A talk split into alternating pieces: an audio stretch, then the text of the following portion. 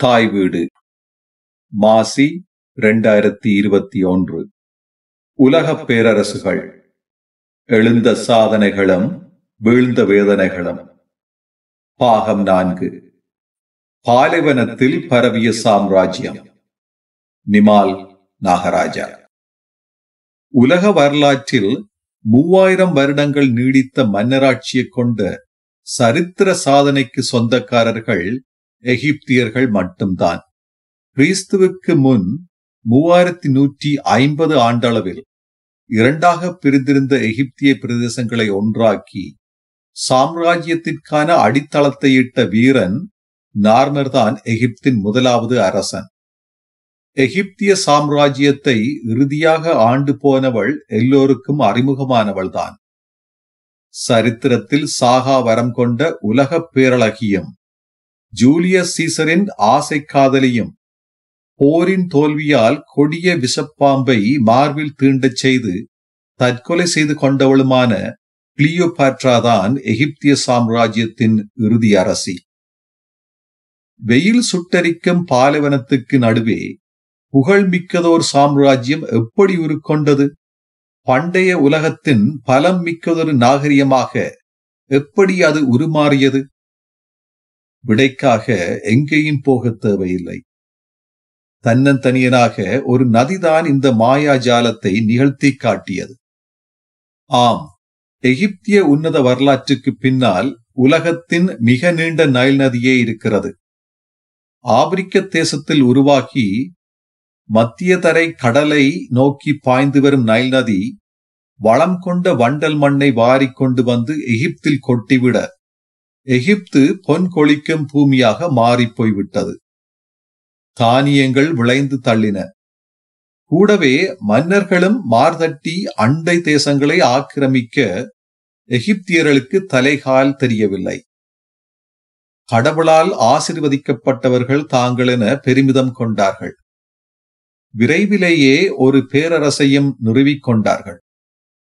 எகிப்தியர்கள் இரண்டு விஷயங்களுக்கு அளவுக்கு அதிகமாக பயப்பட்டார்கள். ஒன்று கடவுள் மற்றது மரணம்.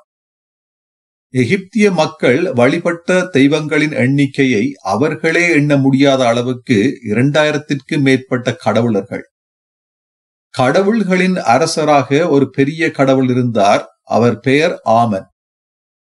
ஆட்டுக்கடா முகமும் மனித உடலுமாய் இருந்த ஆமனை திருப்திப்படுத்துவதே மன்னர்களின் தலையாய கடமையாக இருந்தது.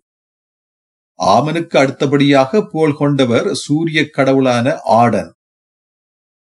எகிப்திய மன்னர்கள் ஃபாரோ என அழைக்கப்பட்டார்கள். அவர்களும் கடவுள் ஸ்தானத்தில் வணங்கப்பட்டனர். அவர்களுக்காகவும் பெரிய கோயில்கள் எழுப்பப்பட்டன. பிரம்மாண்டமான கல்லறைகள் பிரமிட் வடிவில் எழுந்தன. பிரமிட் கட்டும் வரலாற்றை தொடக்கி வைத்தவர் டோசர் எனும் மன்னர். பின்னால் வந்த கூஃபு எனும் மன்னர் தான் உலக அதிசயத்தில் ஒன்றான பிரமாண்டமான கீசா பிரமிடை கட்டினார். நானூற்று ஐம்பது அடி உயரத்தில் இந்த பிரமிட் இன்றும் கம்பீரமாக காட்சியளிக்கிறது. எகிப்தியர்களுக்கு மறுவாழ்வில் அதீத நம்பிக்கை இருந்தது. வசதி படைத்தவர்கள் இறந்தவுடன் மம்மி ஆக்கப்பட்டனர். இறந்தவரின் ஆத்மா ஒவ்வொரு இரவும் உடலுக்கு திரும்பி வரும் என அவர்கள் நம்பினார்கள். அதற்காகவே இறந்த உடலை மிக பக்குவமாக பதப்படுத்தி வைத்தார்கள். இறந்த உடலை மம்மியாக்குவது பொறுமையாக செய்ய வேண்டிய ஒரு பெரிய வேலை. இறந்து நாலு நாட்களின் பின் சடங்கு ஆரம்பமாகும். நைல் நதியில் உடல் தூய்மையாக்கப்படும்.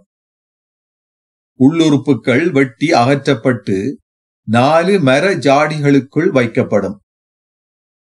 அறிவின் அடையாளமாக இதயத்தையே எகிப்தியர்கள் கருதினார்கள். அதனால் இதயம் மட்டும் அப்படியே உடலுக்குள் விடப்படும். மூளையை ஒரு பொருட்டாகவே எகிப்தியர்கள் மதிக்கவில்லை. மூக்குத்துவாரத்தின் வழியாக மூளையை உறிஞ்சி எடுப்பார்கள். மூளை இல்லாத முட்டாள் என எவரையும் எகிப்தியர்கள் ஏசியிருக்க சந்தர்ப்பமே இல்லை. பின்னர் உடல் ஒருவித உப்பு திரவத்திற்குள் அமிழ்த்தி வைக்கப்படும். அதன் பிறகு உடலை சுற்றி அடுக்கடுக்காக துணி சுற்றும் வேலை ஆரம்பமாகும். இந்த வேலை முடிய அடுத்த முப்பது நாட்கள் எடுக்கும். அதற்கு பிறகுதான் சமய சம்பிரதாயங்கள். இப்படியான நிறைய மம்மிகளை ஃபாரோ மன்னர்கள் உட்பட இன்றும் எகிப்திய அருங்காட்சியங்களில் பார்க்கலாம். மனிதர்களை மட்டுமல்ல மம்மியாக்கப்பட்ட ஏகப்பட்ட செல்லப்பிராணிகளும் அங்கே காட்சிக்கு உண்டு. எகிப்தின் சாம்ராஜ்ய சரித்திரத்தை வரலாற்றாசிரியர்கள் பழைய காலம் இடைக்காலம் பிற்காலம் என மூன்று காலங்களாக பிரிக்கிறார்கள். பழைய காலம் பிரமிட்டுகளுக்கு பெயர் போனது. இடைக்காலம் கலைகளுக்கு புகழ் பெற்றது கிறிஸ்துவுக்கு முன் ஆயிரத்தி ஐநூற்றி ஐம்பதில் தொடங்கிய பிற்காலம்தான் எகிப்தின் பொற்காலம் என பெயர் பெற்றது. எகிப்திய பொற்காலத்தின் முதல் மன்னர் அக்மோஸ் ஆட்சியறிய போது அவருக்கு வயசு வெறும் பத்து தான். அப்போது எகிப்தின் அரவாசி பகுதி ஹிக்சோஸ் எனப்படும் அந்நிய மன்னர்களால் ஆளப்பட்டு கொண்டிருந்தது. அக்மோஸின் தந்தை ஹிக்ஸோஸ்களை விரட்டியடிக்க முயற்சித்து அவர்களால் மிக கொடூரமாக கொல்லப்பட்டிருந்தார். அதன் பிறகு ஆட்சிக்கு வந்த அக்மோஸின் அண்ணனும் சீக்கிரமே இறந்துவிட அந்நியர்களை விரட்டியடிக்கும் பொறுப்பு சிறுவன் அக்மோஸின் தலையில் விழுந்தது. அக்மோஸ் பாலனாக இருந்தாலும் பெரு வீரன். சரியான திட்டம் போட்டு வெகு விரைவிலேயே ஹிக்ஸோஸ்களை நாட்டை விட்டு துரத்தி அடித்து எகிப்தை மீண்டும் ஒரு குடையின் கீழ் கொண்டு வந்தான்.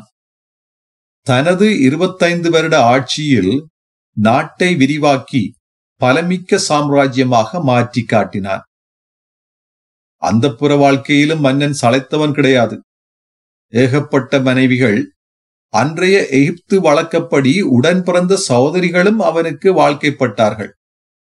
அரச வம்சத்தில் அந்நிய இரத்தம் கலந்துவிடக் கூடாது என்பதற்காக சொந்த மகள்களையே மணந்த ஃபாரோ மன்னர்களும் வரலாற்றில் இருக்கிறார்கள். அக்மோசிற்கு அடுத்து ஆட்சிக்கு வந்தது அவனது மகன் முதலாவது ஆமன் கோடஃப். அவன் செய்த முதல் வேலை தங்க சுரங்கங்கள் நிறைந்த நுபியா நாட்டின் மீது படையெடுத்ததுதான். தற்போதைய தெற்கு சூடான் பிரதேசம் அப்போது நுபியா என்று அழைக்கப்பட்டது. நுபியாவின் தங்கத்தால் எகிப்தின் கஜானா நிறைந்து வழிந்தது. ஆமன்கோடஃபின் மகன் மிக இளவயதிலேயே இறந்து போனதால் அடுத்த மன்னனாகும் அதிர்ஷ்டம் முதலாம் தாத்மஸ் எனும் படைத்தளபதிக்கு கிடைத்தது. வளமையான மன்னர்கள் போலவே போர்கள் பிரமாண்டமான கட்டிடங்கள் கட்டுவதிலேயே மன்னனின் காலம் கழிந்தது. முதலாவது தாத்மோஸுக்கு இரண்டு மனைவிகள் ஐந்து பிள்ளைகள். மூத்த மனைவிக்கு பிறந்தவன் இரண்டாம் தாத்மஸ் இளைய மனைவிக்கு பிறந்தவள் ஹட்சப்சட் இவர்கள் இருவரும் திருமணம் செய்து கொண்டு அடுத்த ஆட்சி கட்டில் ஏறினார்கள். ராணி ஹட்செப்சட் மிகுந்த புத்திசாலி துணிச்சலானவளும் கூட. ஆனாலும் ஆளுவதற்கு அடுத்த ஆண் வாரிசை அவளால் பெற முடியவில்லை.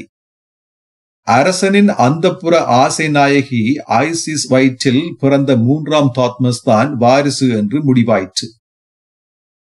வெறும் பதினாலு வருட ஆட்சியின் பின் இரண்டாம் தாத்மஸ் இறந்து போக அதுவரை காலமும் ஆண்டு அனுபவித்த அதிகாரத்தை விட்டு போக அரசி ஹட்சப்சத்துக்கு மனமில்லை. மூன்றாம் தாத்மஸுக்கு வயசு போதாது என காரணம் காட்டி அரசி தொடர்ந்தும் ஆட்சி கட்டிலில் அமர்ந்து கொண்டாள். அந்த காலத்தில் எகிப்தில் பெண்களுக்கு ஏகப்பட்ட சுதந்திரம் இருந்தாலும் அரசாள்வது அனுமதிக்கப்பட்டு இருக்கவில்லை.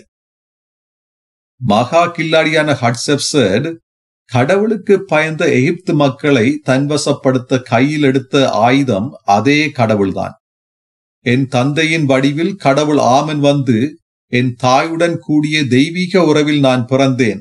ஆகவே நான் கடவுளின் மகள் என முழக்கமிட. எகிப்திய மக்கள் சாஷ்டாங்கமாக அவள் காலில் விழுந்தார்கள். பிறகென்ன? பெண் உடைகளை தூக்கி எறிந்த ஹட்சப்சட் ஆண் ஃபாரோ மன்னர்கள் மாதிரியே உடை அணிந்து கொண்டாள். தோழிகள் அவளுக்கு தாடி மிஸ்ஸிங் என்று சொன்னார்களோ என்னவோ அந்த குறையையும் ஏன் விடுவான் என நினைத்த ராணி நீளமாக செயற்கை தாடியும் வைத்துக் கொண்டாள். அன்றைய எகிப்தியர்கள் உடலில் ரோமம் இருப்பதை அறவே வெறுத்தார்கள். அதனால் தலைமயிரை கூட வலித்துவிட்டு விதவிதமாக விக் வைத்துக் கொண்டார்கள். கூடவே ஆண்களும் பெண்களும் கண்ணுக்கு மையிட்டும் கொண்டார்கள். இது எல்லாம் ஆணாகிப் போன ராணிக்கு வசதியாகி போய்விட அச்சு அசலாக ஆண் மாதிரியே நாடு முழுக்க ஹட்சப்செட் வலம் வந்தாள். அவளது சிலைகள் எகிப்து பூராவும் எழுந்தன. சொந்தமாக மிகப்பெரிய கல்லறை ஒன்றையும் தனக்கான கோயில் ஒன்றையும் தான் உயிருடன் இருக்கும் போதே கட்டிக்கொண்டாள் இவ்வளவு தில்லாங்கடி வேலைகள் செய்து ஆட்சியில் அமர்ந்தாலும் ஹட்சப்சரின் ஆட்சி மிக அற்புதமானது என வரலாற்றாசிரியர்கள் வியந்து சொல்கிறார்கள். சாம்ராஜ்யத்தில் நிறைய முன்னேற்றங்களை அவள் செய்தாள் என சரித்திரம் பதிந்து வைத்திருக்கிறது. பாவம் பட்டத்து இளவரசன் மூன்றாம் தாத்மஸ். மிகப்பெரிய வீரனான அவனது புஜங்கள் போருக்காக அடிக்கடி துடித்தாலும் அரசி ஹட்சப்சட் சிம்மாசனத்தை விடுவதாயில்லை. போரில் மூன்றாம் தாத்மஸ் பெருவெற்றி பெற்று அவன் ஹீரோ லெவலுக்கு போய்விட்டால் தன்னுடைய ஆட்சிக்கு ஆபத்து வந்துவிடும் என அரசி அஞ்சியிருக்கக்கூடும். இருபத்தி இரண்டு ஆண்டுகள் எகிப்தை இரும்பு பிடிக்குள் ஆட்சி செய்த ராணி கிறிஸ்துவுக்கு முன் ஆயிரத்தி நானூற்றி ஐம்பத்தி எட்டில் இறந்து போனாள். ஹட்சப்சட் இறந்ததை கேள்விப்பட்ட அண்டை நாட்டு மன்னர்களுக்கு ஏகப்பட்ட சந்தோஷம். மூன்றாம் தாத்மஸ் மன்னன் போர் அனுபவமே கிடையாத வெறும் கோளை என முடிவு செய்து கொண்டு எகிப்திய சாம்ராஜ்யத்தை பங்கு போட வெறியோடு கிளம்பினார்கள். எகிப்தின் நெப்போலியன் என பிற்காலத்தில் புகழப்பட போன்ற மூன்றாம் தாத்மஸ் மன்னனின் ஆட்சி காலத்தில் தான் எகிப்து தன் உச்சத்தை அடையப் போகிறது என்ற உண்மை போர் முரசு கொட்டுகின்ற அந்த அண்டை மன்னர்களுக்கு அப்போது தெரிந்திருக்கவில்லை.